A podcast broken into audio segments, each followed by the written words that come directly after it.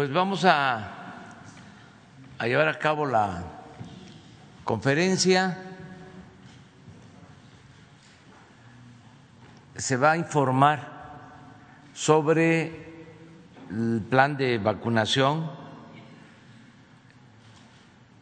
que se inicia en Baja California para terminar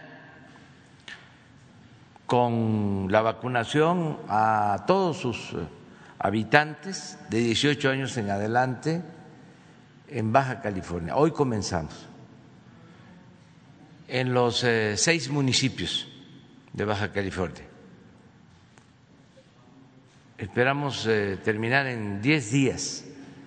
Va a ser el primer estado en el que vamos a concluir al 100% la vacunación, utilizando las vacunas que nos donaron del gobierno de Estados Unidos, un millón trescientos cincuenta mil, que es una dosis de Johnson Johnson. Pero vamos a informar sobre este plan en Baja California hasta más tarde, hasta las ocho, porque allá es muy temprano y eh, queremos que se informe la población de Baja California.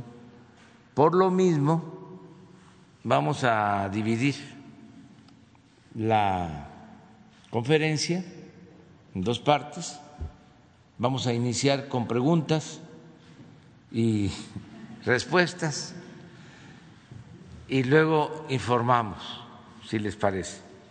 Entonces vamos primero, segundo, tercero la compañera, cuarto la compañera.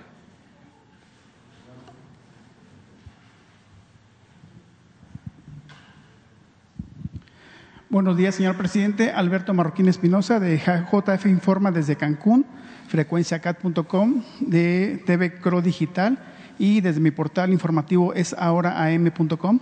Presidente, este, ¿hay alguna fecha aproximada o tentativa para el proceso de envío de vacunas anti-COVID para el personal turístico de, en el caso de, Quintana Roo? ¿Habrá alguna fecha tentativa para la sobre todo para esa gente, pues, es una área muy importante, ¿no? La del turismo ya en Cancún. Y también ver los, si ahora con los resultados que hubo en la pasada elección de Quintana Roo, pues Morena se llevó prácticamente todo en, en Quintana Roo, eh, se llevó ocho de los once municipios. Y nos, eh, queríamos saber si en, el próximo año va a haber elecciones a gobernador. ¿Cómo ve usted las elecciones a la gobernatura? Eh, que obviamente, pues, ¿cómo, ¿cómo ve si vaya a ganar la, la candidata de Morena allá en Quintana Roo? Bueno, eh, se está vacunando en Quintana Roo, eh, se le está dando prioridad a Quintana Roo. Vamos a informar, eh, a ver si ahora mismo, después de las ocho, porque es uno de los estados en en los que tuvimos un pequeño eh, rebrote y se está atendiendo para que se resuelva. Y eso llevó a tomar la decisión de eh, acelerar el plan de vacunación en Quintana Roo. Ahora les vamos a explicar se le está dando prioridad a Quintana Roo.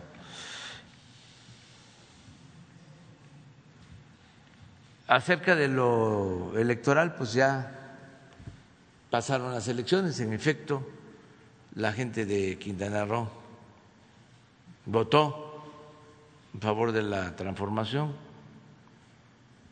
pero hay que respetar a los que no lo hicieron de esa forma. Y viene la elección del año próximo para gobernador. Hay que esperar los tiempos. Nosotros vamos a seguir trabajando de manera institucional. Llevamos muy buena relación con el gobernador de Quintana Roo. Ha tenido un comportamiento ejemplar. Eh, no ha actuado en favor de ninguno de los partidos, ninguno de los candidatos. Yo creo que si tengo que poner ejemplos de buen comportamiento, de buenos ciudadanos, eh, de buenas autoridades, de características democráticas, estaría eh, Carlos Joaquín de Quintana Roo. Desde luego hay otros, pero es muy eh, evidente es de dominio público que actuó con respeto a los ciudadanos que no influyó, que no utilizó el presupuesto, que no permitió que se repartieran despensas, lo que antes se hacía. Entonces, es importante reconocerlo, porque se logró en todo el país que la gente decidiera libremente. Hubieron excepciones, pero no fue la regla. Como Querétaro, por ejemplo, ¿cómo, cómo considera al actual gobernador Francisco Domínguez y al ganador de No tengo información así en general, o sea, y no me quiero meter en el tema, nada más porque me lo planteas y eh, tengo la oportunidad, porque me consta, o sea, porque sí he estado pendiente y yo tengo muchos informantes, millones de informantes en todo el país. Entonces eso es lo que yo puedo comentar, que eh, la gente participó y una prueba eh, irrefutable de que las elecciones fueron libres subrayo, con algunas excepciones, pocas excepciones, es que no hay conflictos postelectorales en el país. Y esto es importante este, darlo a conocer porque nos olvidamos de cómo era antes se hacía una elección y protestas porque se robaban las urnas, porque este, falsificaban las actas, porque acarreaban, compraban los votos, se usaba el presupuesto. Ahora no fue eso ¿no? lo que predominó. Entonces sí es un, un avance y yo espero que sigamos así para que en México se acredite la democracia como forma de vida, como forma de gobierno, se afiance, se fortalezca el hábito democrático y que este, no haya trampas, no haya fraude. Presidente, también fíjese que eh, se ha estado denunciando la construcción y equipamiento del Centro de Tecnologías para Aguas Profundas, el CETAP, este, por parte del secretario general eh, del Sindicato Independiente, Francisco Arroyo.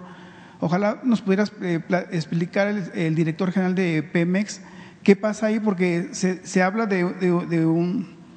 Se ha resaltado que, las, que esta, ha habido anomalías eh, asociadas al LOP de alta presión, lo cual tuvo un costo cercano a los 400 millones y que no ha cumplido con las especificaciones técnicas para poder operar eh, eh, de forma adecuada. Y cuando ha asistido el director de Pemex a, este centro, en allá en Veracruz, le han estado diciendo que sí opera perfectamente y, eso, y el secretario del sindicato ha argumentado que es muy peligroso realmente esa operación actual. Ojalá nos pudiera explicar este, el, director de Pemex en ese tema. ¿no? Le vamos a pedir que informe al director de Pemex sobre lo que estás planteando.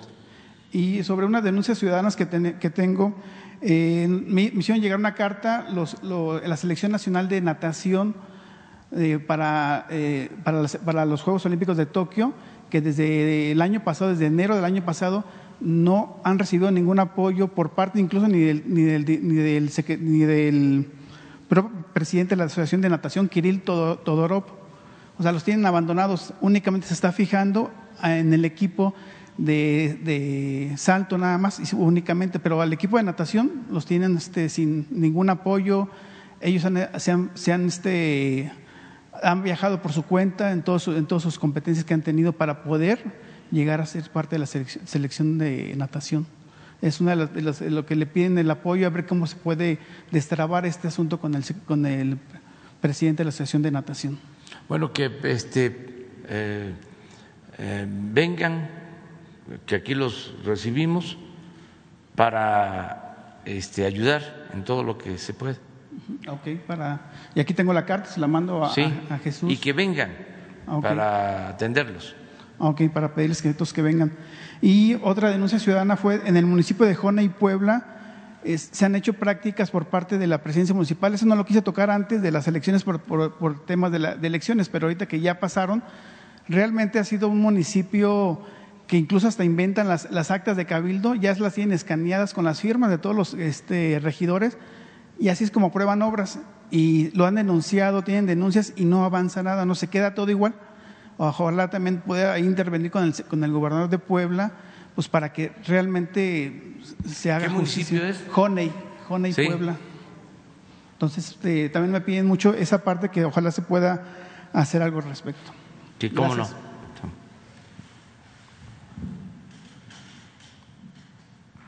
Las dos y luego tú. Buen día, señor presidente, y buen día a los presentes. Ezequiel Flores Contreras, reportero de la revista Proceso, desplazado desde el año pasado del Estado de Guerrero por la violencia que no cesa en esa entidad suriana. Presidente, sobre el caso Yotzinapa, quisiera preguntarle lo siguiente. El día de ayer eh, fue ejecutado un comandante de la Policía Ministerial del Estado de Guerrero, Humberto Velázquez Delgado, alias El Guacho. Él fue asesinado en la tarde de ayer eh, frente a las instalaciones del cuartel militar en la ciudad de Iguala. Este personaje pues, es considerado como pieza clave en el caso de Yotzinapa, sobre todo porque los padres desde 2016 eh, de las víctimas, de los jóvenes, han solicitado al gobierno federal anterior y en este caso eh, ahora el de usted, que fuera citado este personaje para declarar, ya que él eh, pues tiene un antecedente largo en las corporaciones policíacas, en el ejército mexicano, y está vinculado con temas de desaparición forzada, su familia incluso ha sido asesinada en los últimos años, también involucrada en las policías municipales de, Iguala y del estado de Guerrero.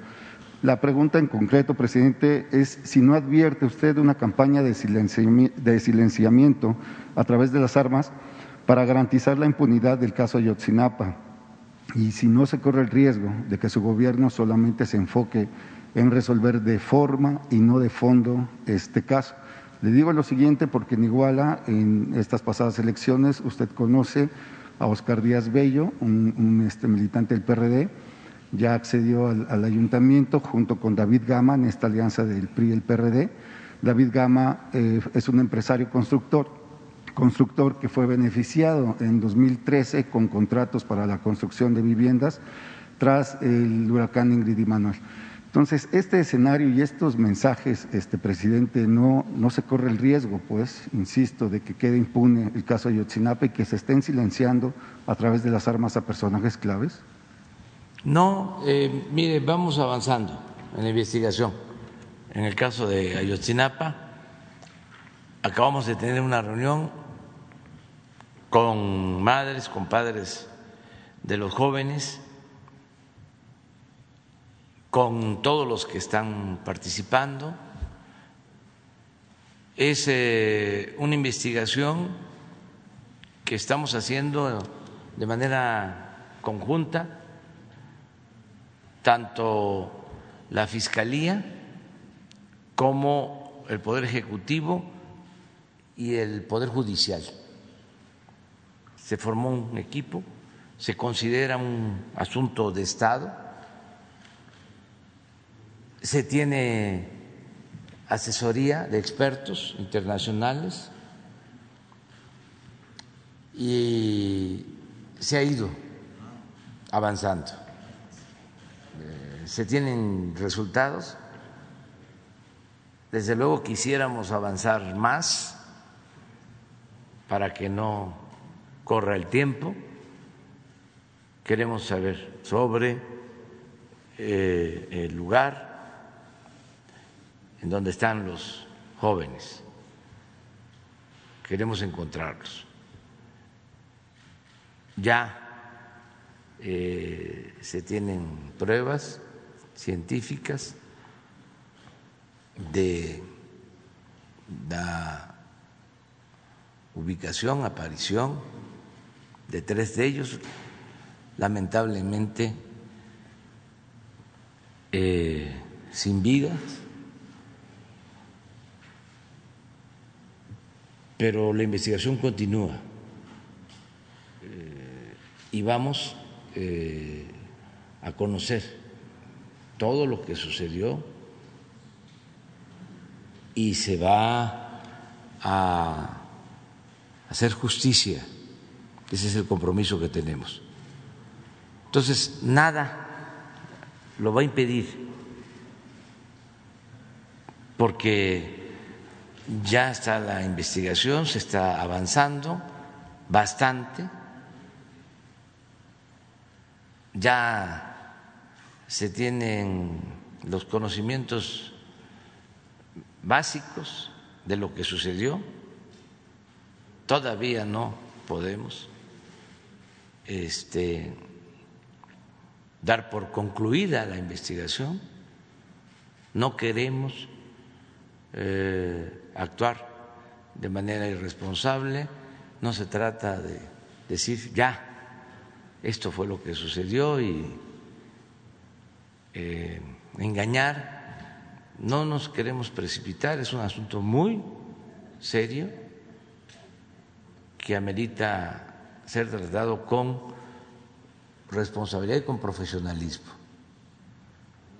Nada de lo que hicieron en la pasada administración con la llamada verdad histórica, que ya sabemos que no corresponde a lo que sucedió. O sea que falsificaron los hechos. Entonces se está trabajando, vamos avanzando y no hay nada que detenga la investigación hasta conocer eh, la verdad y hacer justicia es importante que se tome en cuenta que es un asunto de Estado. Está interviniendo el Poder Judicial, la Suprema Corte, el fiscal. El día de la reunión, aquí en Palacio, nos acompañó el fiscal, Alejandro Manero. Estuvimos presentes. Eh, representantes del Poder Ejecutivo y Alejandro Encinas, que está atendiendo este caso en especial, el subsecretario de Gobernación, ahora precisamente está de viaje por este tema creo que salió a Encinas del país. o está por salir. Pero estamos en esto. Pero no, no considera un mensaje negativo que la reconfiguración política del Nos- Estado esté en personajes que tienen estos señalamientos y que forman parte de, de esa estructura que fue previo Sí. a lo que fue eh, José Luis Abarca. Lo que vimos pasa al que- exgobernador Ángel Aguirre, perdón, vimos al exgobernador Ángel Aguirre realizando campaña, los padres muy molestos con estos mensajes de impunidad, pues presidente. Sí, es que este, hablamos de la democracia, no podemos impedir a nadie la participación, solamente que estén impedidos legalmente, pero de acuerdo a la Constitución, de acuerdo a las leyes, todos los ciudadanos tenemos derecho a participar, a votar y ser votados, solamente que tengamos antecedentes penales que lo impidan, pero eso corresponde eh, saberlo y sancionarlo a la autoridad electoral. Pero si una persona este, eh, presenta todos sus documentos, lo que se solicita para participar y está en regla y no hay en su momento impugnación o hay impugnación pero no procede, pues tiene que participar y es el ciudadano el que decide. Así estuvo José Luis Abarca. Pues sí, pero con todas sus imperfecciones, el mejor sistema eh, político de gobierno es el sistema democrático. No hay otro. O sea, claro que sí. Hay eh, la dictadura, la aristocracia, la oligarquía, la monarquía, hay otros, pero lo mejor, con todas sus imperfecciones, es la democracia, que es el sistema que nosotros hemos eh, adoptado como mexicanos, es lo que está en la, en la Constitución. Entonces, en una democracia es el pueblo el que decide, nos guste o no nos guste. El pueblo manda. Y debemos de eh, respetar la voluntad del pueblo. Ahora, de que una autoridad municipal o de que una autoridad de un Estado se oponga, detenga una investigación como el caso de Ayotzinapa, eso no es posible. Por eso subrayo el caso de, de Ayotzinapa, de los jóvenes que desaparecen en Iguala, es un asunto de Estado. No solo es una cuestión del gobierno, es un asunto del Estado mexicano. Y no vamos a detenernos ante nada para eh, tranquilidad de los eh, padres, de las madres, de los familiares, de los amigos, de todo el pueblo de Guerrero y de todo el pueblo de México. Sí, gracias, presidente. En otro tema, eh, su opinión sobre un tema que manejó la revista hace ya unas semanas, el caso del actual este, director de la CFE, Manuel Bartlett, y esta investigación que está abierta en Estados Unidos sobre el tema del asesinato del agente de la DEA, eh, Enrique Kiki Camarena. Hay indicios o hay información de que si Manuel Bartlett va a Estados Unidos, será detenido para que declare No sobre tengo este yo tema. información sobre eso.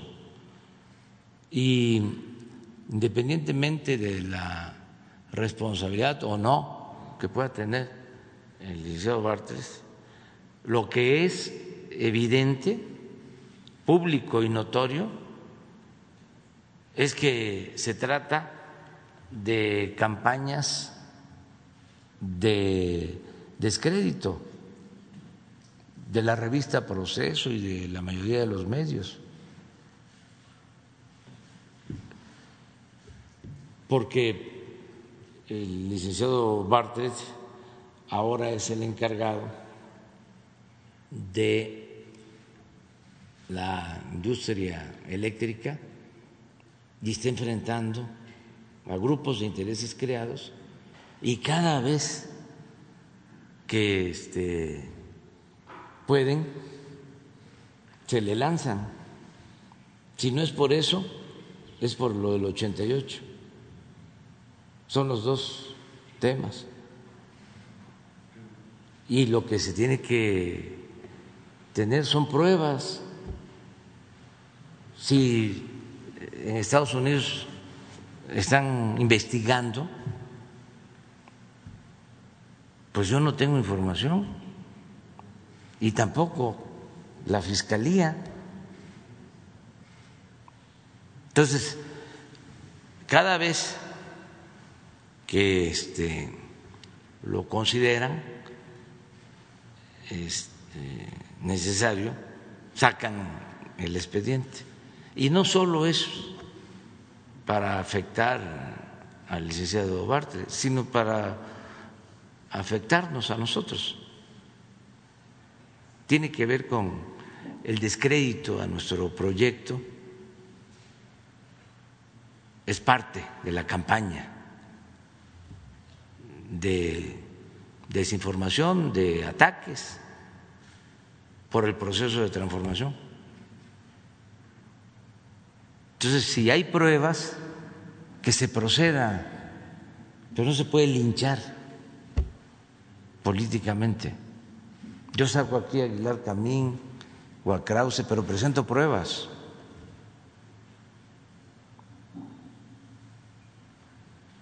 Y los voy a seguir este. No es un problema de odios o ningún asunto personal. Es que se trata de la defensa de un proyecto. Nosotros tenemos que defender nuestro proyecto frente a los embates del conservadurismo en México, que se está agrupando y como siempre actúan como una reacción es un grupo reaccionario. Entonces, tenemos el derecho de réplica en el debate, eso sí, con pruebas, sin insultos, que Aguilar Camín no diga cositas malas de mí este, que no pierdan el sentido del humor, pero que sí haya debate. Entonces, si proceso tiene pruebas, pero no los expedientes, declaraciones, sino si tiene información de que la DEA, la CIA, el FBI, el gobierno de Estados Unidos está solicitando a México que se investigue al licenciado Bartlett, pues que presente las pruebas, pero que no se haga un periodismo sensacionalista, amarillista, sin ética, sin apego a la verdad. Eso es todo. Además, eh, y también, ¿eh? aunque no se tengan las pruebas, se tiene el derecho a la libre manifestación de las ideas. Aquí no hay censura, aunque se calumnie, aunque se aplique la máxima de que la calumnia cuando no mancha tizna.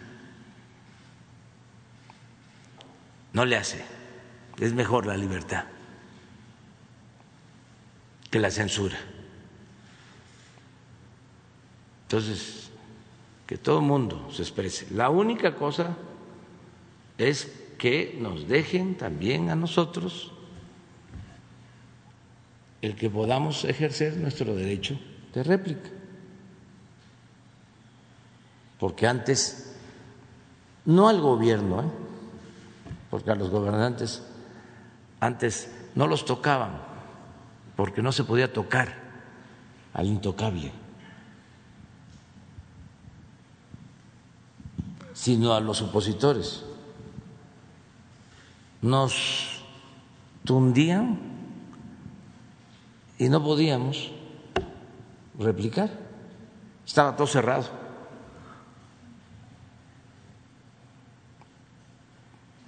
Eso tampoco se debe de olvidar.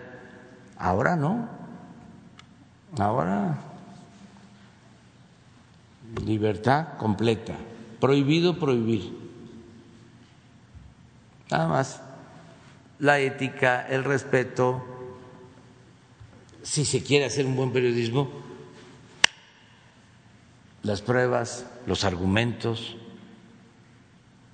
no a la calumnia no a la difamación. Pero eso es decisión de cada quien, porque debe de tomarse en cuenta que ya los ciudadanos están muy despiertos, muy conscientes y saben este discernir, saben qué es eh, cierto, qué no es cierto. Por eso hay crisis en los periódicos. El otro día dije que el Reforma tiraba 40 mil ejemplares o 30 mil, pero yo ya veo que no llegan o sea, me refiero al, papel, porque este, ya todo es a través de las redes, pero no sé cuánto eh, es el tiraje. En aras de la transparencia, a lo mejor nos los van a informar el día de hoy. Este, ¿Cuántos este, ejemplares eh, están tirando. Pero tenemos todos la libertad. Entonces es un poco lo que yo puedo decir, ¿no? Que si hay este, elementos, adelante, nosotros no vamos a proteger a nadie, no puede haber impunidad, pero también que se vaya este, aclarando de que son a veces cuestionamientos que no tienen sustento, que no eh, tienen fundamento, es mucha carga ideológica, política, eh, sin argumentos.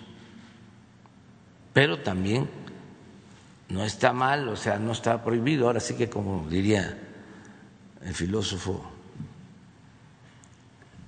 este, de por mi pueblo.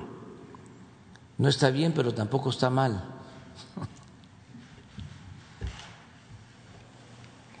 La compañera.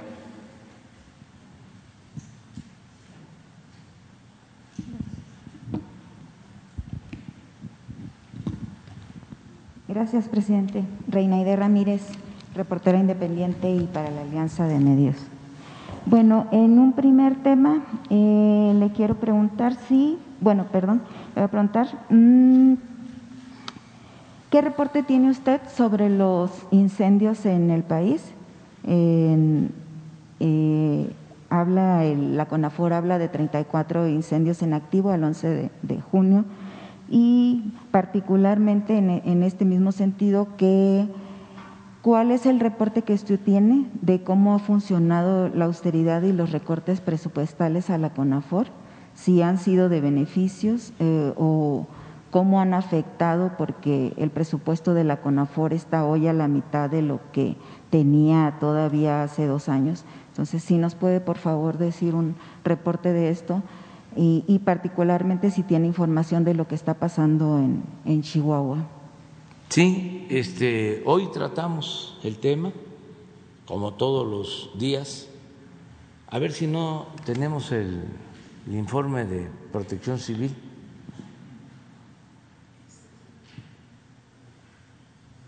Hay en efecto como 30, un poco más, de incendios en el país.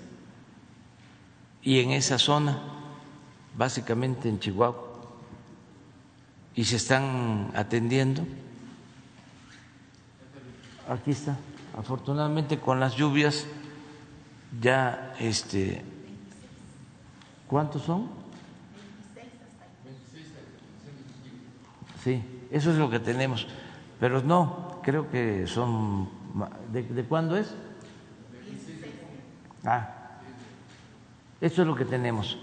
Pero a ver, por, no tendrán comuníquense con Laura de cómo estábamos hace dos meses.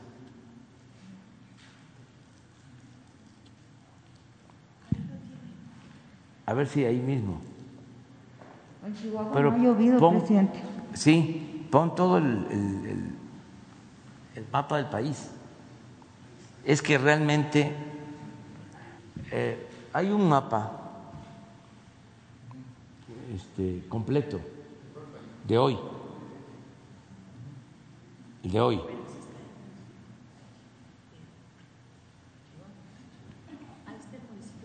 No, pero eh, espérame, que la más quiero ver lo del mapa del país.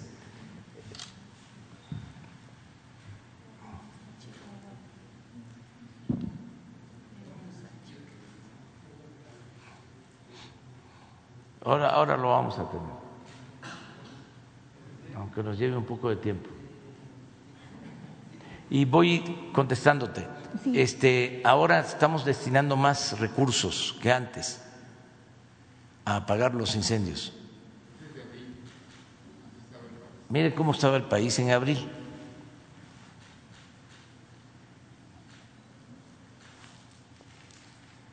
Ahora, el mismo mapa de ayer.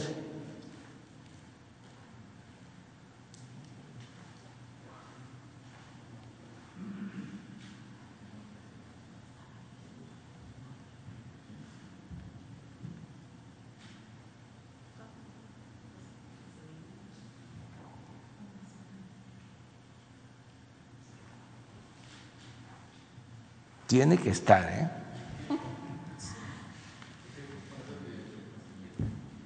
En Chihuahua van más de, eh, reporta la CONAFOR más de 500 este incendios. Ah, pues ahí se ve en rojo la zona. Sí, sí, lo que tú comentabas. Chihuahua, Sonora ahorita está en una zona nacional. Mm, Esto es. Un área nacional protegida también está incendiándose en Álamos, Yécora. Sí, pero así estamos. A ver, vuelve a poner el de abril. Este es el de hoy. Este es el de hoy. bueno, de ayer. 36 mil. 37 incendios. Y este era en abril, mire cómo está el país. Entonces, afortunadamente, por las lluvias y también por lo que hacemos, son menos los incendios y estamos destinando muchos recursos. ¿Cuánto, presidente? Porque pues, la eh, todo lo que se necesita, no hay límite. Es que antes, cuando se robaban el dinero, tenían programas para combate de incendios, para, ¿cómo se llamaba? Eh, cuando había inundaciones, el fondén. Y era un barril sin fondo, porque habían declaratorias de emergencia. los gobernadores lo primero que hacían era solicitar que se declarara una emergencia para que de ese fondo se les enviaran recursos. Y o no llegaban o llegaban con moching. Entonces, ya eso ya no existe.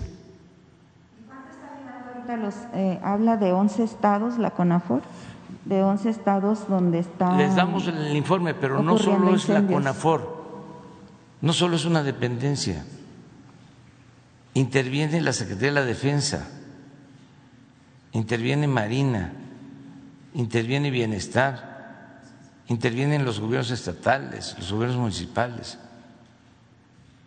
O sea, la CONAFOR solo, sola, como institución, no podría con esto. ¿Sí? Habla de 900 Tenemos personas hasta aviones para apagar incendios, eh, soltando agua, que tiene que ver con la Secretaría de Agricultura. Es un equipo conjunto. Pero la semana pasada, disculpe presidente, eh, tuvimos oportunidad de andar en la Sierra de Chihuahua y realmente es terrible los, los, las columnas de humo que se advierten Es en las sierras, que estamos viendo. los campos devastados Sí. y no se ve personal eh, suficiente.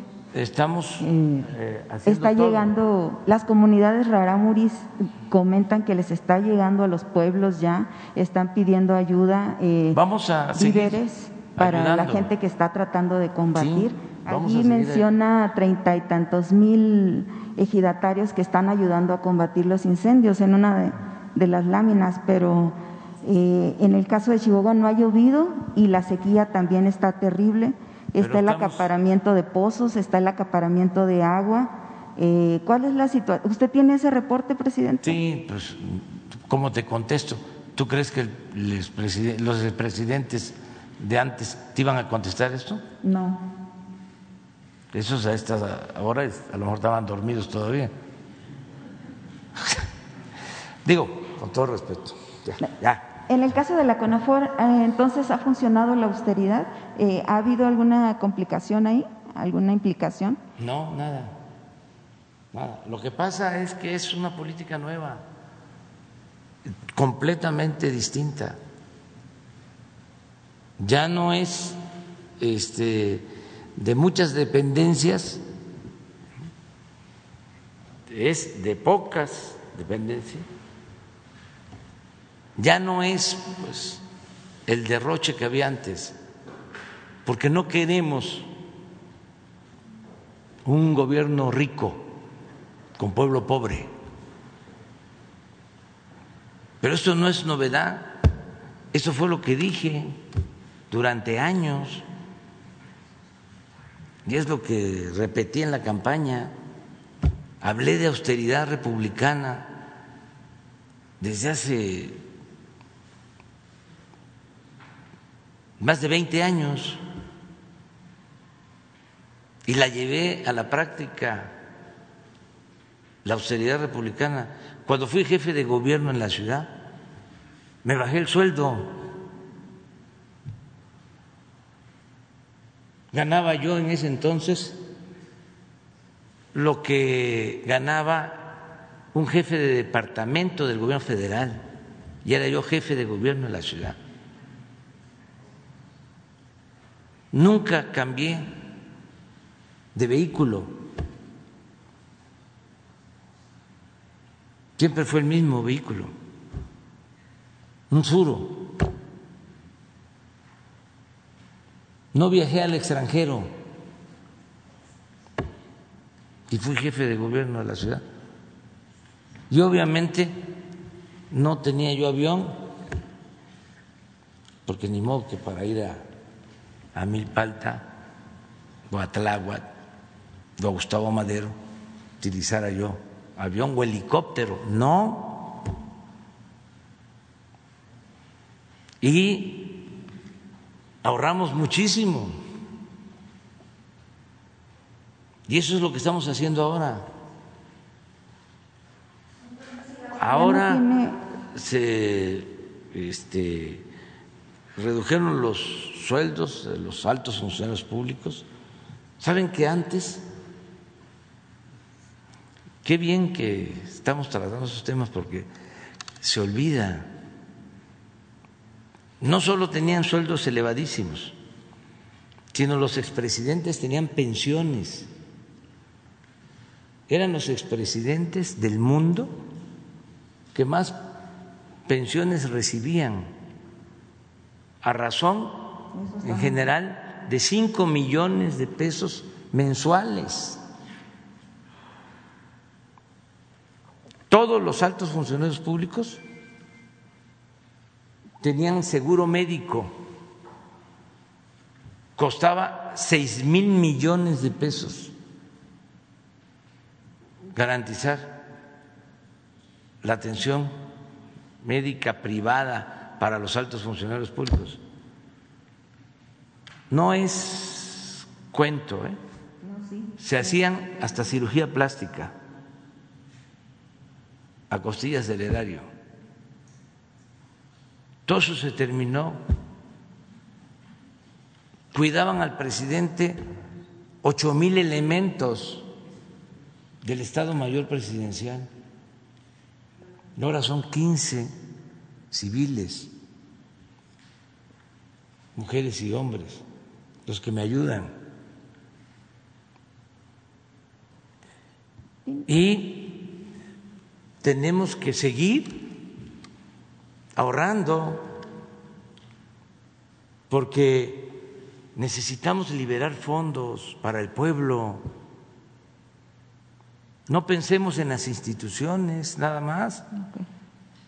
Antes solo se pensaba en el gobierno, estábamos ensimismados, es decir, el presupuesto era para el gobierno, no para el pueblo. Habían eh, oficinas, dependencias para todo pero no le llegaba nada a la gente. O sea, el recorte de CONAFOR fue en esas áreas de Sí, en las que no este, tienen una función, eh, vamos a decir, de beneficio. Los encargados de la atención a los programas sociales tenían oficinas en el paseo de la reforma.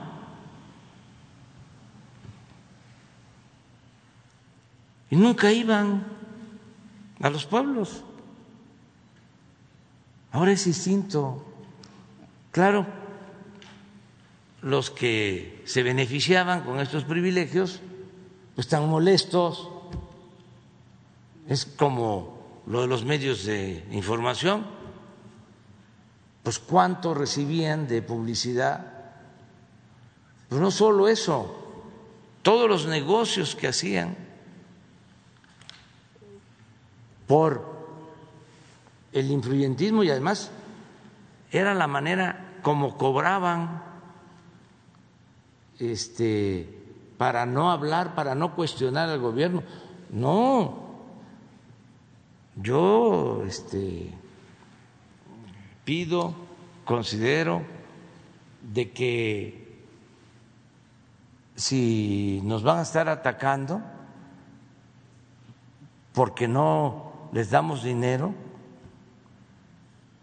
que nos sigan atacando porque prefiero darle el dinero que es del pueblo, el dinero del presupuesto, a quien lo necesita.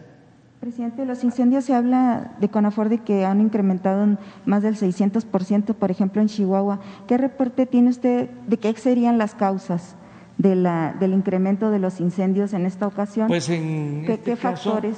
es que no ha llovido, o sea, porque en otras partes del país pues está lloviendo. Fíjense cómo es nuestro querido México.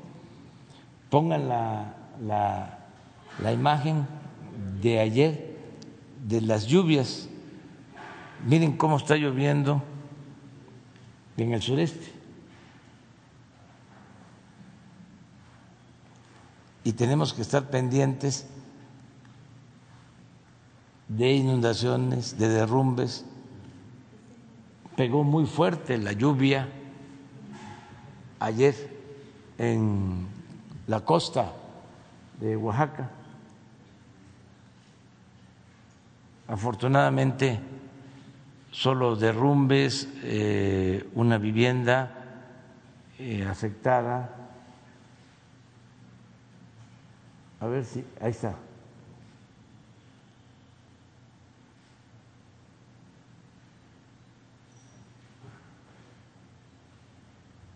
El sureste.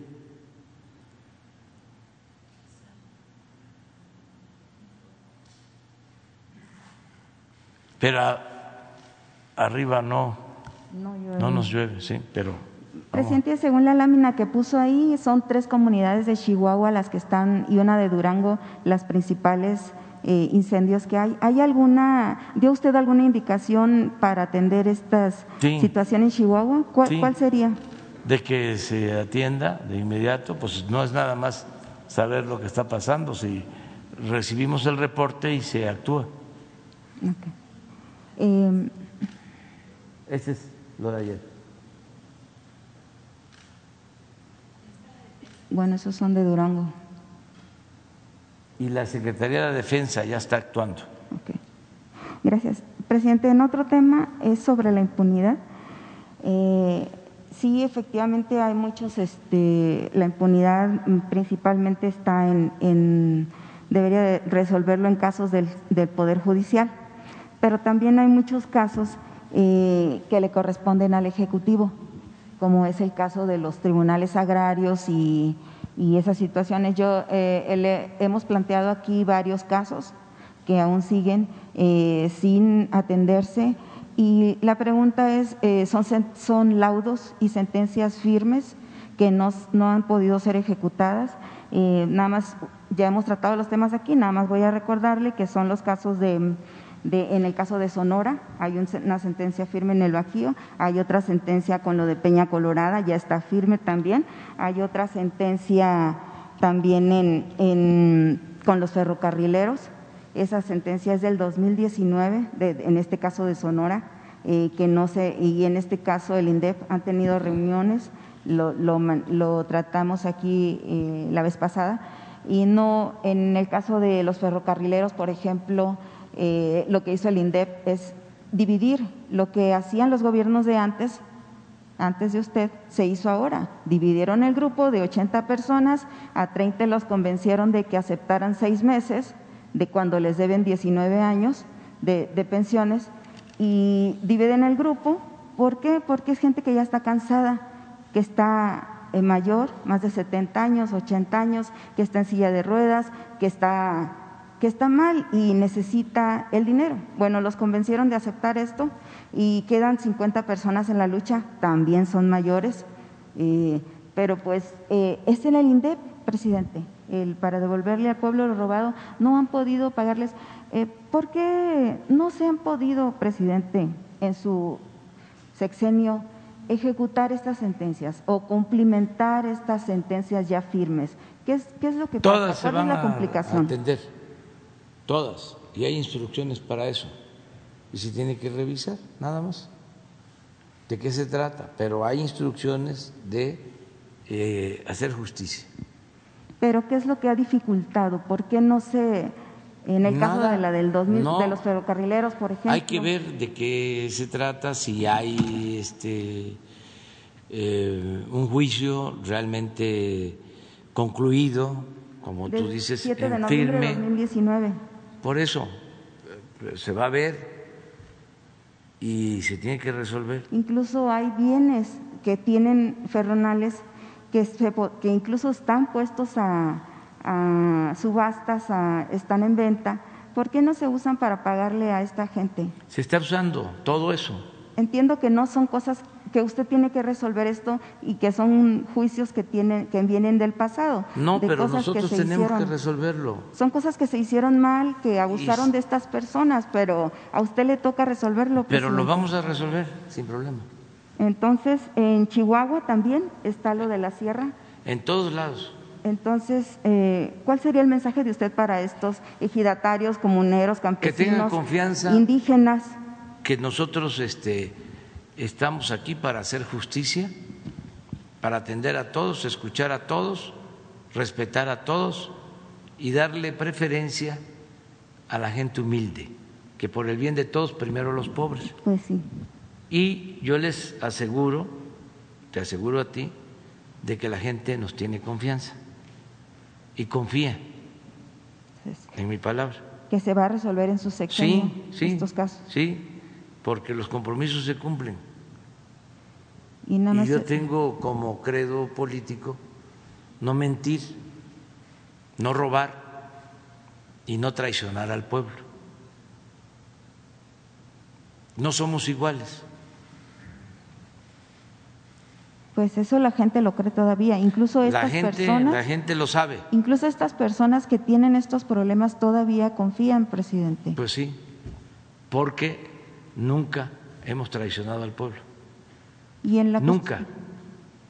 En la cuestión de la impunidad, eh, aprovechando que está Rosa Isela, le mandé los documentos del, del caso de Melitón, donde sí es un indígena y que la fiscalía sigue creando casos este, inventando casos, armando casos para poder en contra, actuar en contra de la gente. El caso de Melitón no se ha resuelto, está libre, pero sigue su caso ahí, le retienen su carro aun cuando no se ha encontrado al dueño del vehículo, al supuesto dueño, que eh, es algo eh, que cada vez se ve que está más inventado. Y hay nuevos casos de la Fiscalía de Sonora, eh, lo bueno que ya cambió, esperemos que de verdad cambie ahora sí el gobierno y que haya un nuevo fiscal, aunque eso no es este. Y esa sigue esa impunidad, presidente, en los estados. Pero hay que seguir luchando en contra de la corrupción, en contra del influyentismo, en contra, en contra de la impunidad. Cuando estábamos en la escuela decíamos, lucha, lucha, lucha, no dejes de luchar por un gobierno obrero, campesino y popular. Y, a mí no se me han olvidado esas cosas. No he cambiado en eso. Y voy a seguir así. Nada más que eh, son grandes y graves los problemas nacionales. Y tenemos que ir avanzando, avanzando, avanzando, avanzando, sin rendirnos.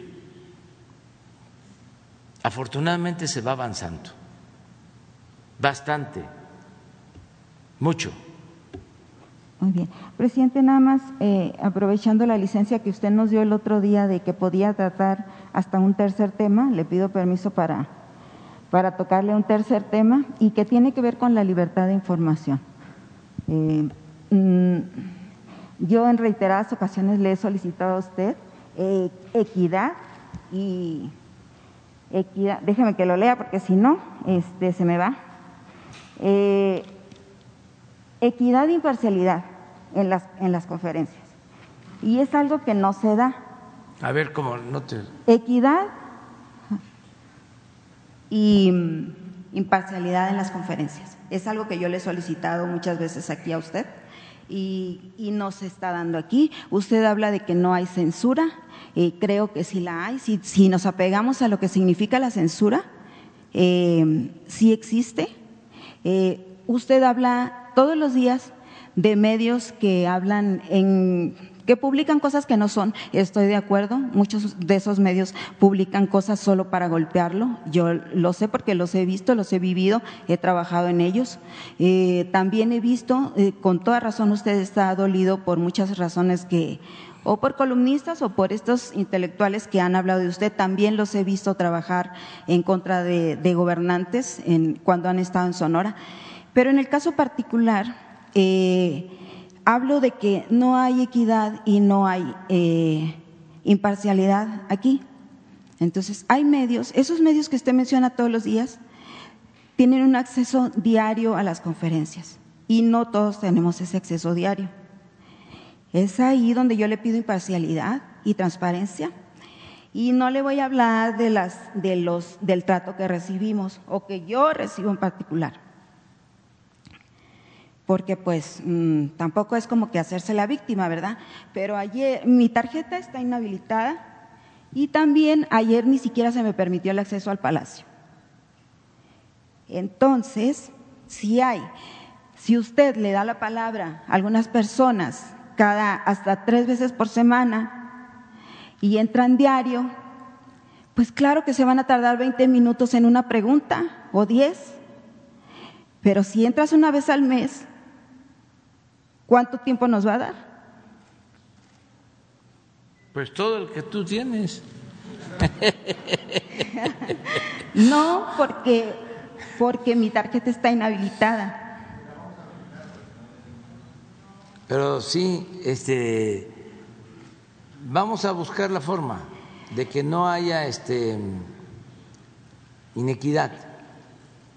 Imparcialidad y equidad. Sí. Un trato justo. Sí.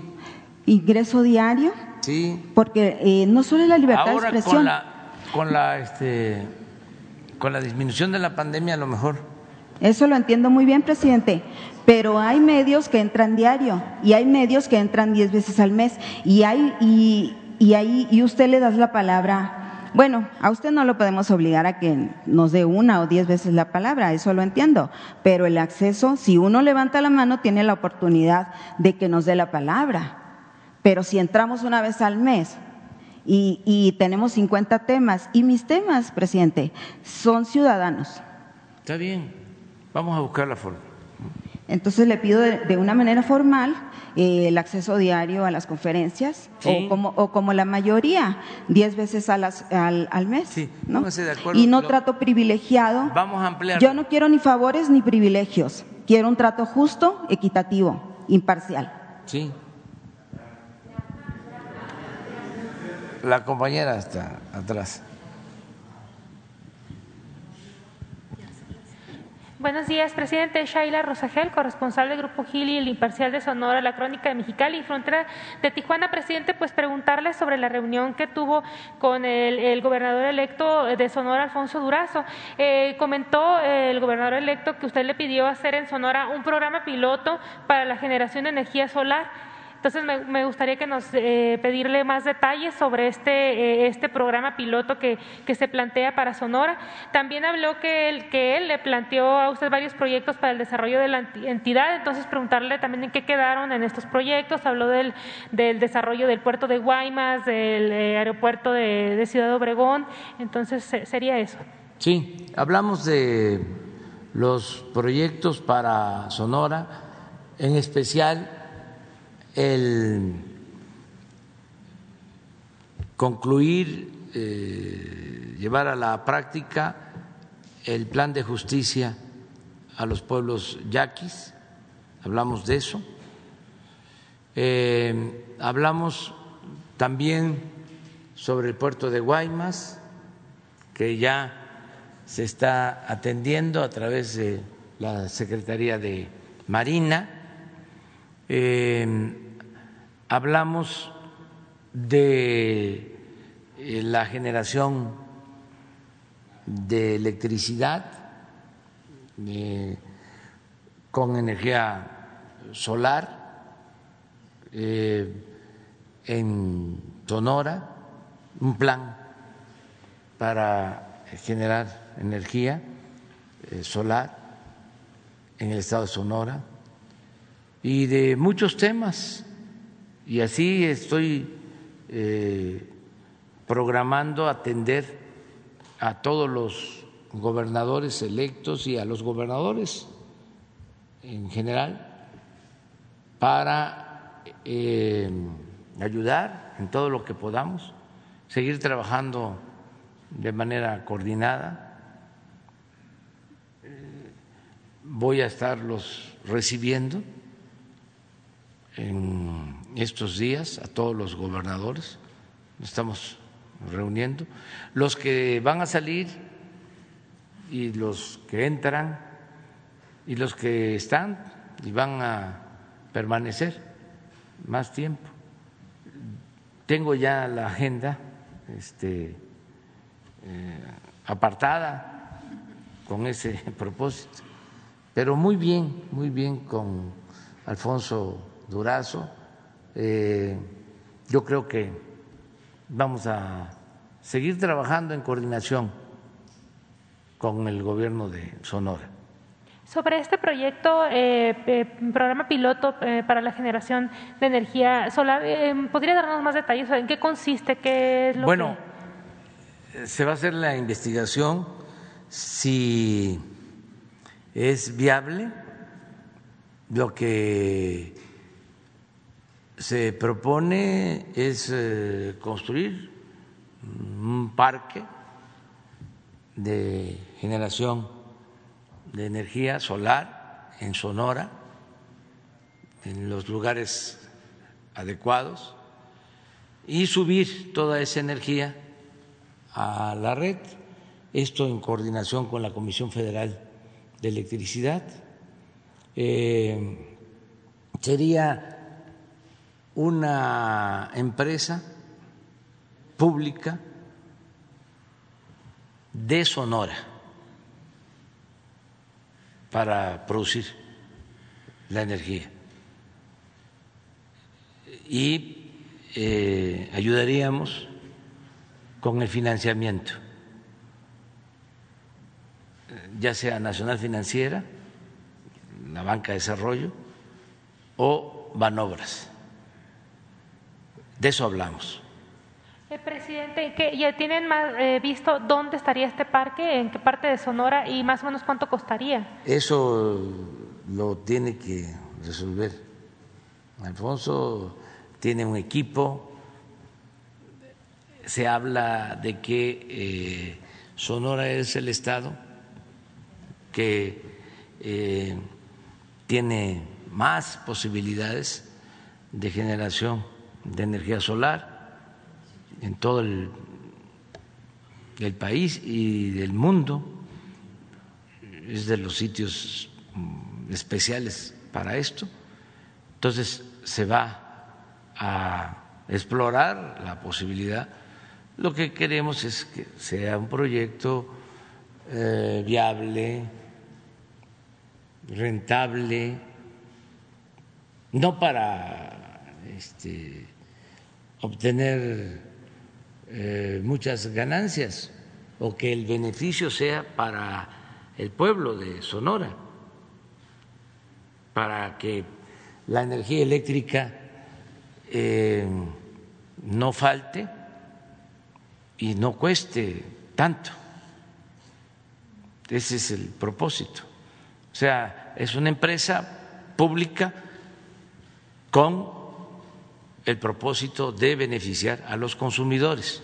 Esto podría abaratar estos grandes eh, eh, recibos que llegan en Sonora. o quitar los subsidios. Este, la federación, desde que nosotros estamos, eh, se han mantenido subsidios para que eh, las poblaciones que padecen más del calor, de las altas temperaturas, el caso de Sonora, Baja California, Mexicali, por ejemplo, eh, reciben subsidios. Entonces, eh, mantener esos subsidios y eh, invertir para tener energía ahí en Sonora. Ese es el propósito. Y una vez que se tenga ya esta energía, se retirarían estos subsidios. ¿O seguiría Se buscaría que no aumente el precio de la luz. Presidente, ¿y a la gobernadora electa de Baja California cuándo la recibiría? ¿Ya tiene en su agenda? Lo mismo, este, la voy a recibir, desde luego. No, no, no, no tengo todavía. Tengo, este, agendado para em, la próxima semana, que voy a eh, cambiarles la fecha, aprovecho para decirles y ofrecerles disculpas porque este, ya la semana que viene salieron cosas eh, muy urgentes todo es urgente, todo requiere atención, pero eh, hay cosas más urgentes. Entonces voy a atender al gobernador de Chihuahua y al gobernador de Jalisco. Son los que tengo. Desde luego a la jefa de gobierno de la ciudad. Son los tres que tengo este, programados para hablar con ellos. El gobernador de Chihuahua, Corral, el gobernador Alfaro y Claudia Sheinbaum. Pero así vamos a, este, a ir hablando con los que salen y con los que van a entrar. Presidente, ya nada más por último, eh, siguen concentrándose migrantes en la garita de Chaparral, en Tijuana. Eh, preguntarle si se tocó este tema con eh, las autoridades de Estados Unidos que han venido con la vicepresidenta Kamala Harris sobre cómo darle pues una, una solución a estas, estos migrantes que esperan asilo de Estados Unidos porque se están concentrando ahí en la garita. Eso lo está viendo Marcelo Ebrat, secretario de Relaciones vamos a pedirle que informe sobre esta situación. Y vamos nosotros también a informarles sobre cómo vamos en el tema migratorio. Cuando tengamos eh, más elementos, bueno, vamos a informar el lunes sobre seguridad y ahí se va a aprovechar para ver el plan de atención a migrantes. Compañero. Estamos dando tiempo para que Buenos días. sean las horas. Buenos días, señor presidente. Eduardo Esquivel Ancona, SDP Noticias. Mi primera pregunta sería, eh, ¿qué le encargó usted al nuevo secretario de Hacienda, Crédito Público, sobre las finanzas públicas, eh, algo en especial? Sobre la banca de desarrollo, sobre la deuda de Pemex, cómo se va a tratar. Habrá una reforma hacendaria, porque una reforma hacendaria que fuera más integral, no solo de tener más recursos tributarios, sino de cómo gastarlos. Entonces, esa sería mi primera pregunta, señor presidente. Bueno, eh, como se ha advertido, tanto en México como en el extranjero, el nuevo secretario de Hacienda, Rogelio Ramírez de la O, es un profesional en el manejo de la economía.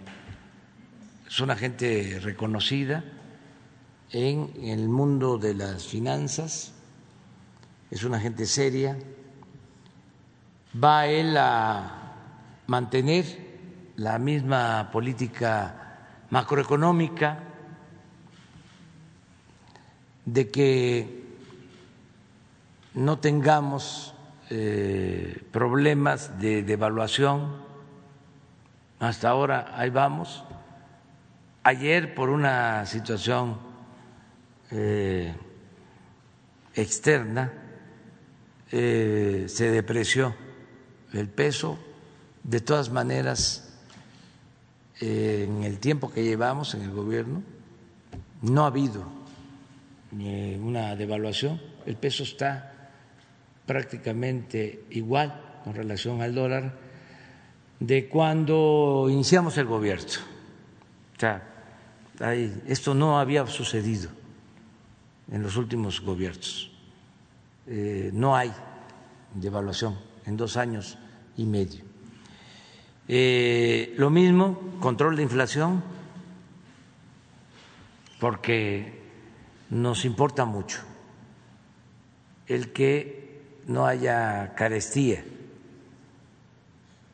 Técnicamente se puede decir inflación, pero coloquialmente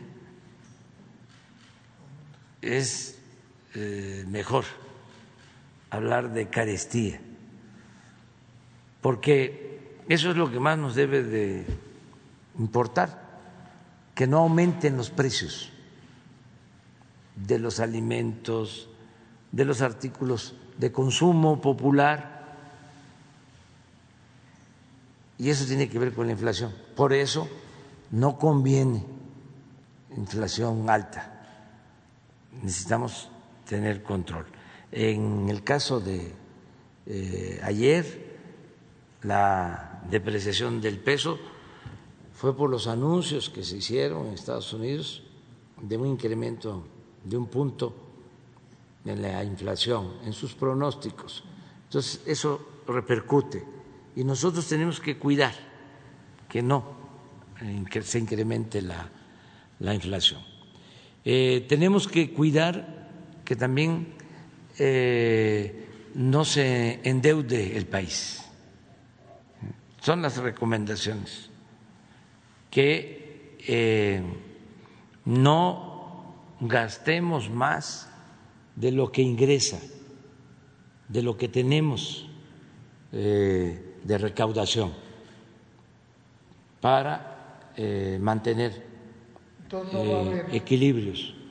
No vamos a, a pedir, a solicitar deuda adicional, eh, vamos a seguir con la misma política, porque esto nos afecta a mediano, a largo plazo, incrementa el costo del servicio de la deuda.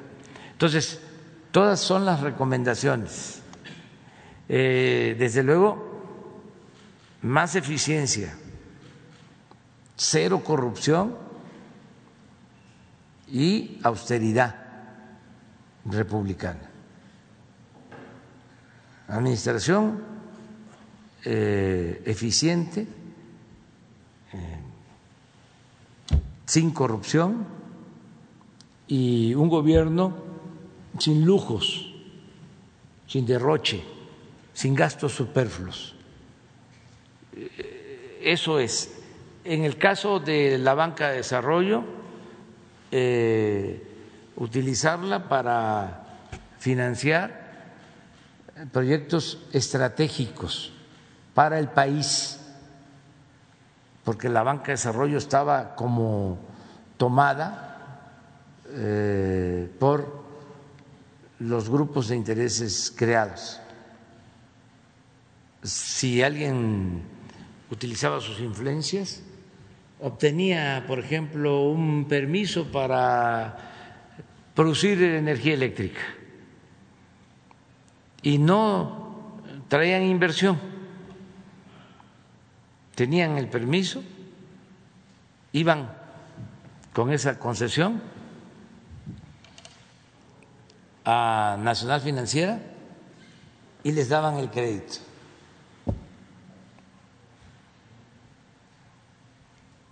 Entonces, no llegaba inversión extranjera y no había beneficios para el país. Ahora la banca de desarrollo tiene que estar apoyando todos los proyectos que son estratégicos, tanto del sector público como del sector privado, lo que nos importa a México. Todo eso es lo que Rogelio eh, está atendiendo, está apenas eh, llegando, pero eh, va a darle continuidad a lo que inició Arturo Herrera, que entregó buenos resultados, por eso lo voy a proponer en su momento para gobernador del Banco de México y con respecto a la deuda de Pemex, como la Lo mismo, que, le encargó? A irla respaldando, eh, porque son dos tratamientos distintos. La deuda de Pemex eh, cuesta más el servicio que la deuda de Hacienda, lo que se llama deuda soberana por la calificación, ¿no? Por la calificación. Acaban de dar a conocer eh, las calificadoras que México tiene este, pues, la confianza de inversionistas del mundo. No nos eh, quitaron calificación, eso no sé si se supo, Yo sí, sí se dio a conocer. Yo creo que en los periódicos especializados, ¿no? Y el Entonces, subsecretario Llorio lo, lo, dio a conocer, sí. Sí. Pues este eh, está bien calificado México em, como un país con finanzas públicas sanas. En el caso de la recaudación, vamos bien, vamos eh, de acuerdo a lo programado, a lo que se presentó en la ley de ingresos para este año.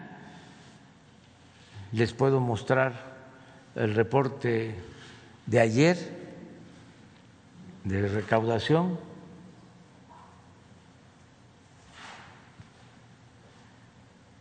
Estamos buscando eh, que se resuelvan todos los problemas que fueron varios. Entonces Eh, no habría cambios en, en- No, en general, este, más eficiencia, más honestidad, más austeridad.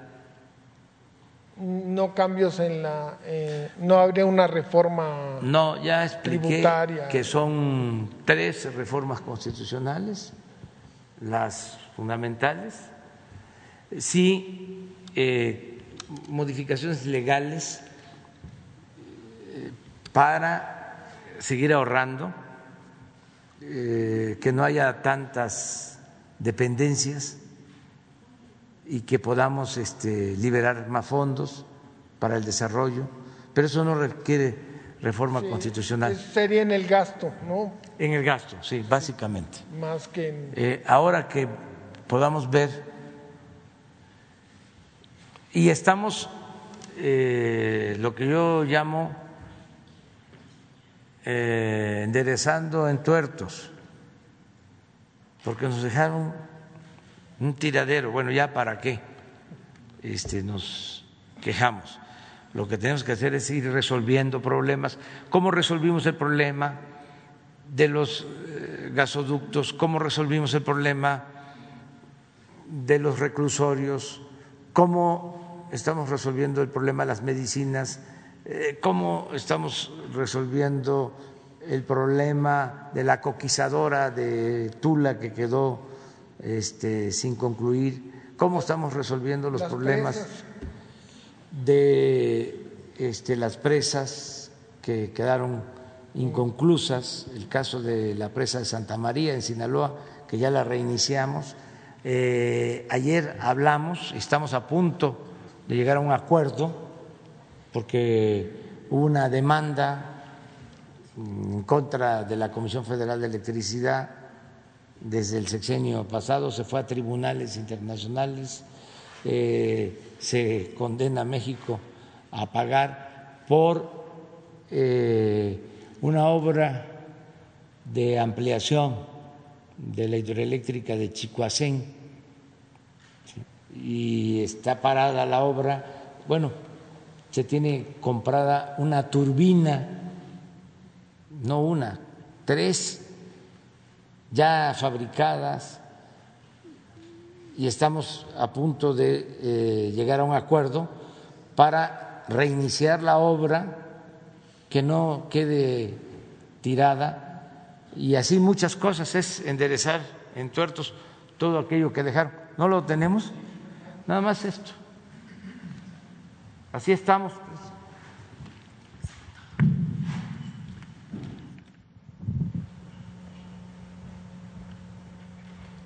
Total de ingresos, un billón novecientos noventa y tres mil ochocientos veintidós millones. Ya estamos, yo creo que ya hoy llegamos a los dos billones de ingresos este año. Y el año pasado, en este periodo, teníamos un billón ochocientos veinticuatro mil. 862. Es decir, en términos reales, tenemos un ingreso de 4.3 arriba. ¿Qué es términos reales? Es ya descontando la inflación. O sea que eh, nominal sería cerca del 10%. Entonces vamos, vamos bien y muchas gracias a los contribuyentes. Ahora sí ya, no sé si terminas. una pregunta más así rapidísimo. He estado viendo en el periódico, en el diario Reforma, que están diciendo que por decreto este, se está en la, eh, generando más energía eléctrica de las, de las hidroeléctricas y que con la sequía y ponen ahí miles de peros que, este, que no es posible y que hoy salió que va a haber apagones, porque no se está usando la energía eléctrica generada por los privados. Entonces, quisiera saber su opinión. En el sur está lloviendo mucho y, son las principales hidroeléctricas que hay en el país. Yo no, y pero dieron un dato muy, dice que se ha aumentado el 57% la generación de las hidroeléctricas, ellos mismos lo, lo ponen. Es cierto. Y entonces, pues es, una buena noticia, ¿no? Es muy buena noticia para México, pero es muy mala para ellos, porque en efecto, fíjense, se tomó el acuerdo por protección civil para evitar las inundaciones de que se les permitiera a las hidroeléctricas generar energía y que subieran la energía a la red, a la línea de transmisión, que se le diera despacho, así se le llama. Entonces fue un decreto que yo suscribí para que no se acumulara tanta agua en los vasos y que en temporada de lluvia no se tuviese que soltar el agua para inundar las partes bajas, la planicie de Tabasco. Bueno, como se firmó este decreto, se generó más energía, en efecto, 50% más energía limpia. es la energía más limpia, que después de que pasa el agua y que mueve las turbinas, sale y ahí hay eh, aves, y hay patos y hay otros animales. No hay contaminación de nada, porque es mecánico no hay contaminación. Entonces es energía limpia, barata y además se protege a la población. ¿Qué creen que hicieron estos corruptos insensatos? Se ampararon para que no se genere energía eléctrica de esa manera. Una empresa italiana, que por cierto es del gobierno de Italia o es una paraestatal, y estoy eh, haciendo la investigación, porque vamos a mandar este una nota diplomática. Nos prohíben que se genere energía eléctrica en estas plantas. Si Chicoacén tiene seis turbinas, se usaba una, porque con la reforma eh, energética se tenía que darle preferencia a las empresas privadas Por eso es el amparo, porque consideran que es una competencia desleal. Por eso vamos a llevar a cabo la reforma constitucional. Bueno, ¿qué les comento? ¿Por qué la generación de energía en épocas de, de sequía, en el caso de las hidroeléctricas, para vaciar los vasos y que en épocas de lluvia, que ya empezaron, tengamos capacidad para almacenar agua y ya no turbinemos, que se turbine cuando no está lloviendo y no se afecta a la población. Pero es eso. Y este, entonces usted garantiza que no va a haber apagones como... Claro que no, al contrario, a los señores del Reforma, que son los mismos dueños del periódico El Norte, las hidroeléctricas de Chiapas, porque esto ellos no lo dicen, cuando los apagones en el norte, por las heladas en Texas, que no había gas, las hidroeléctricas de Chiapas generaron la energía necesaria para enviar energía al norte a Nuevo León. Y por eso se resolvió el problema en cinco días, lo que en Texas llevó un mes. Esas son de las cosas que ojalá y se analizaran eh, bien y si tuviese eh, una idea más fraterna, más solidaria, menos egoísta, menos individualista, menos materialista, más pensando en la gente, pensando en el interés general, pensando en México, no pensando en el dinero, en el mercantilismo. Pero está muy difícil cambiarlos. Este ya esa es su naturaleza. Su Dios es el dinero.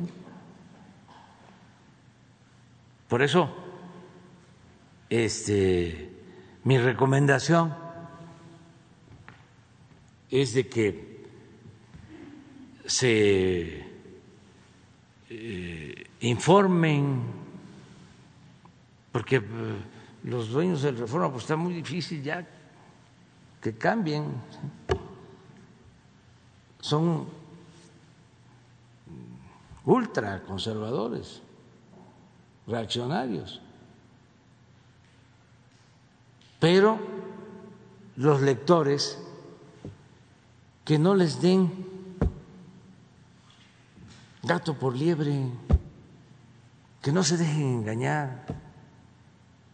Y más cuando se trata de eh, gente que tiene posibilidad de informarse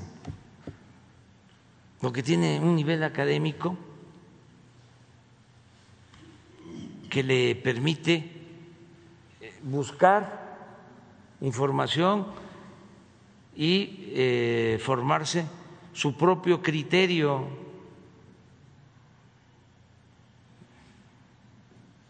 Por esto que estamos hablando este, no he visto el periódico, la nota, pero me lo imagino porque este, son los voceros de estos grupos de intereses creados y somos eh, en eso distintos, eh, aunque los respetamos, pero bueno, ellos defienden un proyecto, nosotros defendemos otro proyecto. Ahora sí nos vamos al Baja California. Le damos la palabra a Rosa Isela, a todo el pueblo de Baja California, de este, una noticia, una información eh, importante. Con su permiso, señor presidente. Con su permiso, señor presidente. Buenos días eh, a todos los presentes, a todas y todos, y buenos días a mis compañeros de gabinete, al secretario, eh, al general secretario y también al almirante secretario. Eh, por instrucciones del señor presidente, del licenciado Andrés Manuel López Obrador, un grupo de todas las dependencias que trabajan en torno al tema de las vacunas. Nos reunimos para hacer la planeación eh, de todas las cosas, todas las acciones que se van a hacer en Baja California en torno a un solo objetivo, vacunar a los ciudadanos de 18 años en adelante a toda la población de Baja California a partir del día de hoy. Baja California, por instrucción del señor presidente, es la primera entidad que tendrá la vacunación universal a partir de los 18 años en adelante, tomando en cuenta el trabajo tan importante que ya han hecho las autoridades de la Secretaría de Salud Federal y también las autoridades estatales y todo el gabinete de salud en el cual participamos todas y todos.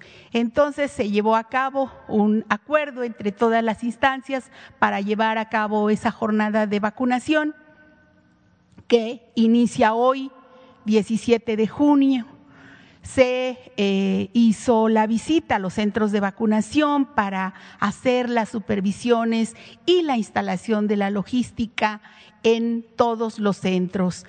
Hay ya un trabajo importante sobre la medición en los tiempos de atención en cada uno de los centros y como parte de este programa tan importante de vacunación, la Jornada Nacional de Vacunación, se realizará esta jornada en los seis municipios del estado de Baja California y como decíamos, hay acuerdo para que se aplique de 18 años en adelante. Serán, eh, han llegado eh, en estos vuelos que eh, hace la Secretaría de la Defensa, la Marina, en un millón trescientos cincuenta mil vacunas Janssen eh, donadas por el gobierno de Estados Unidos de Johnson y Johnson. Allá ya están en esta mañana en los diferentes centros de vacunación ya están las vacunas, se instalarán, se instalaron 16 centros de vacunación en los seis municipios de la entidad. Son estos macrocentros en los cuales eh, la población acudirá en unos momentos más. Allá es un horario de eh, diferencia de dos horas, entonces es más temprano, calculen ustedes ese horario. Se calcula que la aplicación de la totalidad de las vacunas será, tenemos una meta de 10 días alrededor, quizá terminemos antes o después, pero ese, digamos, es el proyecto dependiendo de la asistencia, de la convocatoria que se está haciendo por eh, las autoridades que se encuentran en aquella entidad en conjunto con el gobierno del Estado. Esta meta necesitamos vacunar entre 126 mil y 162 mil vacunas al día con un promedio de 140 mil para terminar en, en 10 días. Algunos días serán menos, otros días serán más, pero todo este trabajo que se está desarrollando por todas eh, las enfermeras, las brigadas, eh, los médicos, eh, todo el equipo de vacunación que está allá eh, haciendo este, esta importante labor contra el COVID-19. Ah, Aquí está la asignación de vacunas por sede, eh, los tres centros que estarán en Ensenada, en Tecate, en Rosarito, en Mexicali, en Tijuana, eh, que están a continuación. Está con esta planeación de dónde está la ubicación. Hay que decir que allá no solamente la vacunación eh, es, digamos, peatonal con filas, también allá tienen la vacunación eh, arriba del vehículo por las altas temperaturas que tiene esa entidad. Entonces, pues eh, es importante, por eso dice aquí la modalidad peatonal y, vehicular. Eh, son diferentes horarios. Dependiendo también de la temperatura, esta, esta decisión así se toma y pues está el número de brigadas que son 306 en toda la entidad y pues aquí está el promedio A de dosis a aplicar por cada uno de los municipios. Adelante, por favor. Miren, en el caso, por ejemplo, de Ensenada, eh, son eh, las dosis diarias a aplicar, que son eh, 30 mil. Aquí hay, por ejemplo, tres sedes, que son estos macrocentros que se van a, que ya se instalaron y que a partir de hoy estarán dando el servicio el Centro Cultural Riviera, la segunda región naval con el apoyo de la Secretaría de Marina y llegaron muchas compañeras enfermeras a, apoyar también eh, de otros eh, estados para apoyar y hacer frente al, número tan grande de personas que se tienen que atender en este municipio. Y también eh, se instalarán en el campo militar el Ciprés. El día de hoy, en vuelo civil, también se traslada una célula de vacunación a la isla Guadalupe. Tenemos la instrucción del señor presidente que nadie se quede sin vacunar, entonces también eh, hay una vacunación a 60 personas y en Isla de Cedros a mil personas el día de hoy. Y por la preocupación que se tenía de si se iba a atender San Felipe, este eh, lugar está considerada la vacunación para el próximo lunes, para que todos allá eh, sepan que van a ser considerados, que nadie se va a quedar sin vacuna. Sería eh, la atención por parte de la Secretaría de la Defensa Nacional también del Instituto Mexicano del Seguro Social y por supuesto de la Secretaría de Marina para el próximo lunes. Adelante, por favor. En el caso del municipio de Tecate, aquí eh, están aplicando las brigadas, las 15 brigadas, un total de tres mil diarios y estarán en el Centro Estatal de las Artes. Ahí eh, es el lugar que se decidió por todas las instancias, así como por el gobierno estatal y municipal, esta ubicación de este centro. Adelante. En el caso de Rosarito, eh, se estarán aplicando cinco mil vacunas diarias por las 35 brigadas y están ubicadas en eh, Baja California Center, así como en el plantel del COVAC ahí mismo en Rosarito. Son lugares muy conocidos por la población, así que van a estar acudiendo.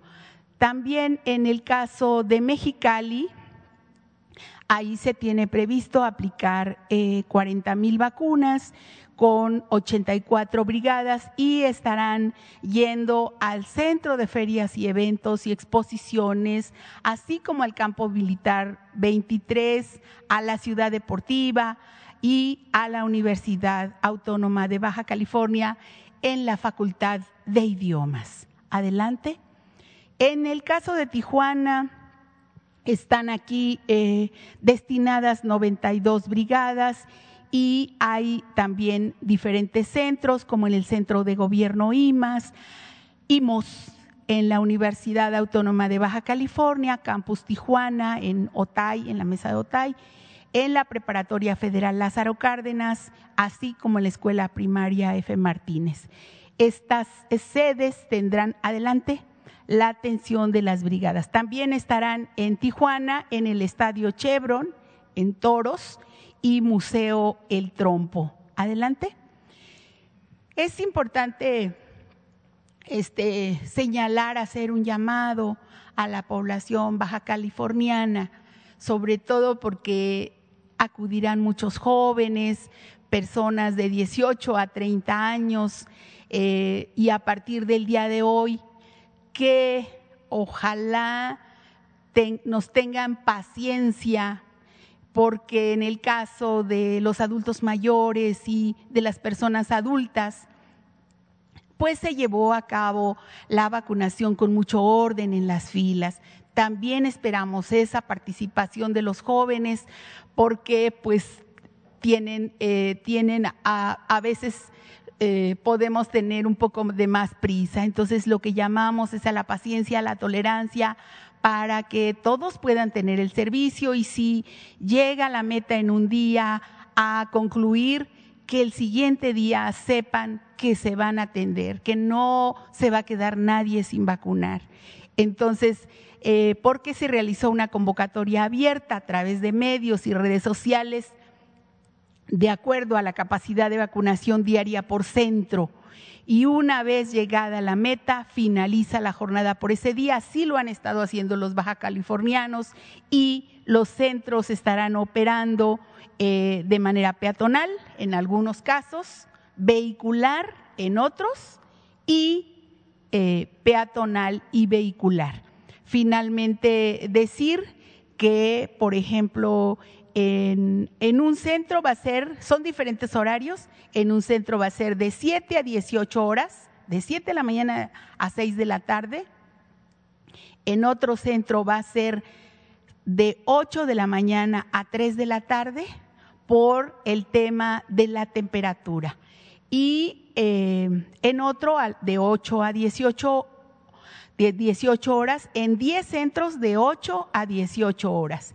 Y en un caso de 12 a 18 horas y de 18 a 24 horas. Esta es una decisión de los propios, de la organización de los propios lugares, por eso es la diferencia que por la temperatura. Adelante. Eso sería todo, señor presidente, y estamos aquí con mucho gusto de iniciar, de poder iniciar la apertura de, esto. Nada más para complementar, este incluye San Quintín. Pongan el plano, que esto es también este, geografía. Miren, este es el anterior era el municipio de más extensión territorial en el país, número uno.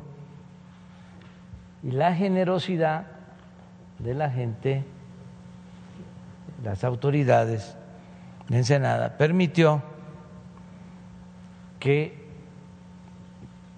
la mitad del municipio sirviera para constituir el nuevo municipio de San Quintín.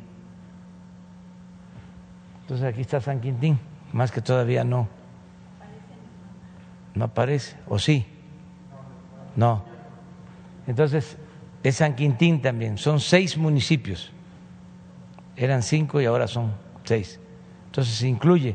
Y este, muy importante lo que planteó la secretaria Rosa Isela de que este, no van a faltar las vacunas. Y se está calculando 10 días para que no todo sea hoy. Si allá se organizan y lo pueden hacer de acuerdo a las letras del abecedario,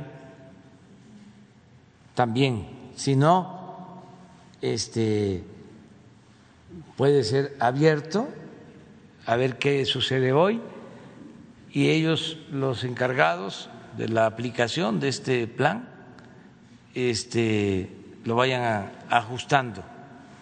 Eh, agradecerle mucho, como siempre, a las Fuerzas Armadas, a la Secretaría de la Defensa, a la Secretaría de Marina, y ahora eh, se hizo cargo de toda esta acción, de todo este operativo, la secretaria de Seguridad, Rosa Isela Rodríguez. Y así vamos a seguir eh, avanzando. Ahí sí está, ahí está ya San Quintín. Después sigue Sonora. No se detiene la vacunación en el país, continúa. Este es un programa especial porque nos llegaron estas vacunas de Estados Unidos y queremos vacunar los 39 municipios, a la, la, población de los 39 municipios de la franja fronteriza, para que se abra lo más pronto posible la, la frontera. Ese es el propósito. Sí, sí, pero sí se está vacunando en Sonora, nada más que en las edades que se aplica a nivel eh, nacional eh, se sigue el plan de vacunación, se sigue avanzando. Eh, y luego vamos a este, vacunar los municipios fronterizos completos de Sonora y de Sonora pasamos a Chihuahua, de Chihuahua a Coahuila, de Coahuila a Nuevo León y luego eh, Tamaulipas, la franja fronteriza. Muy bien.